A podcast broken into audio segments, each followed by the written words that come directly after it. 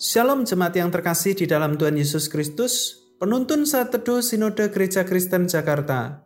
Hari ini Senin 7 November 2022. Aman dalam kesulitan, kejadian 12 ayat 10 sampai ayat yang ke-20. Ketika kelaparan timbul di negeri itu, pergilah Abram ke Mesir untuk tinggal di situ sebagai orang asing. Sebab hebat kelaparan di negeri itu. Pada waktu ia akan masuk ke Mesir, berkatalah ia kepada Sarai istrinya, Memang aku tahu bahwa engkau adalah seorang perempuan yang cantik parasnya. Apabila orang Mesir melihat engkau, mereka akan berkata, "Itu istrinya." Jadi, mereka akan membunuh aku dan membiarkan engkau hidup. Katakanlah bahwa engkau adikku, supaya aku diperlakukan mereka dengan baik karena engkau dan aku dibiarkan hidup oleh sebab engkau. Sesudah Abram masuk ke Mesir, orang Mesir itu melihat bahwa perempuan itu sangat cantik.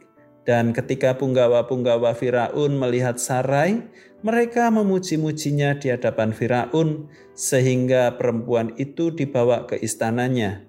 Firaun menyambut Abram dengan baik-baik karena ia mengingini perempuan itu, dan Abram mendapat kambing domba, lembu sapi, keledai jantan, budak laki-laki dan perempuan, keledai betina dan unta. Tetapi Tuhan menimpakan tulah yang hebat kepada Firaun, demikian juga kepada seisi istananya karena Sarai istri Abram itu. Lalu Firaun memanggil Abram serta berkata, Apakah yang kau perbuat ini terhadap aku? Mengapa tidak kau beritahukan bahwa ia istrimu? Mengapa engkau katakan dia adikku, sehingga aku mengambilnya menjadi istriku? Sekarang inilah istrimu, ambillah dan pergilah.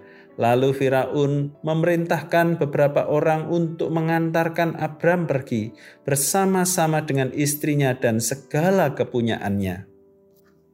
Kehidupan Abraham ibarat peribahasa kesulitan itu datangnya susul menyusul.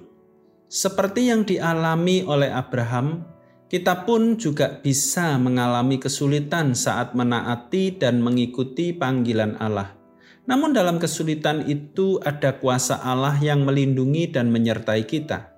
Pada renungan hari ini, kita bisa melihat bagaimana Allah yang memimpin Abraham pergi ke Kanaan, sebuah tanah subur yang berlimpah susu dan madu.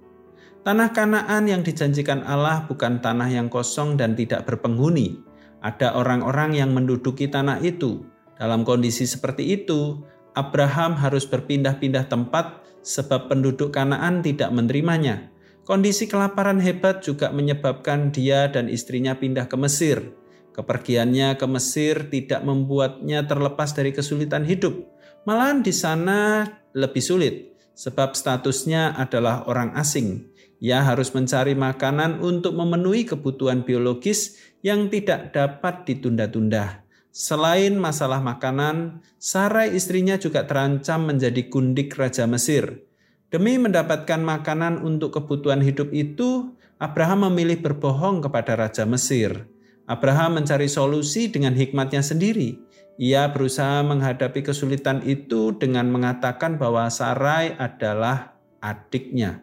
Hal itu dilakukan agar orang-orang Mesir dapat menerimanya dengan baik, kemudian memberinya makanan untuk bertahan hidup. Allah tidak membiarkan itu terjadi dan tidak diam. Allah segera bertindak. Ia menimpakan tulah kepada Raja Mesir dan seisi istana. Akhirnya, raja menegur Abraham dan mengembalikan Sarai kepadanya. Kita mungkin mengalami kesulitan yang berkaitan dengan studi, masa depan, rumah tangga, pekerjaan, situasi kelaparan seperti yang dialami Abraham. Kita sering tergoda mengandalkan kekuatan sendiri untuk mencari jalan keluar.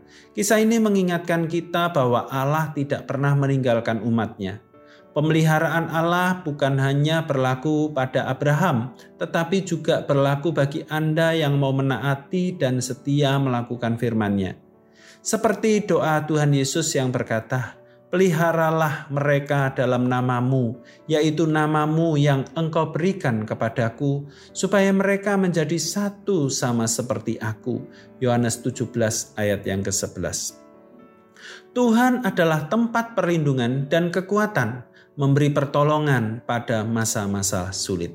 Selamat beraktivitas, Tuhan Yesus memberkati.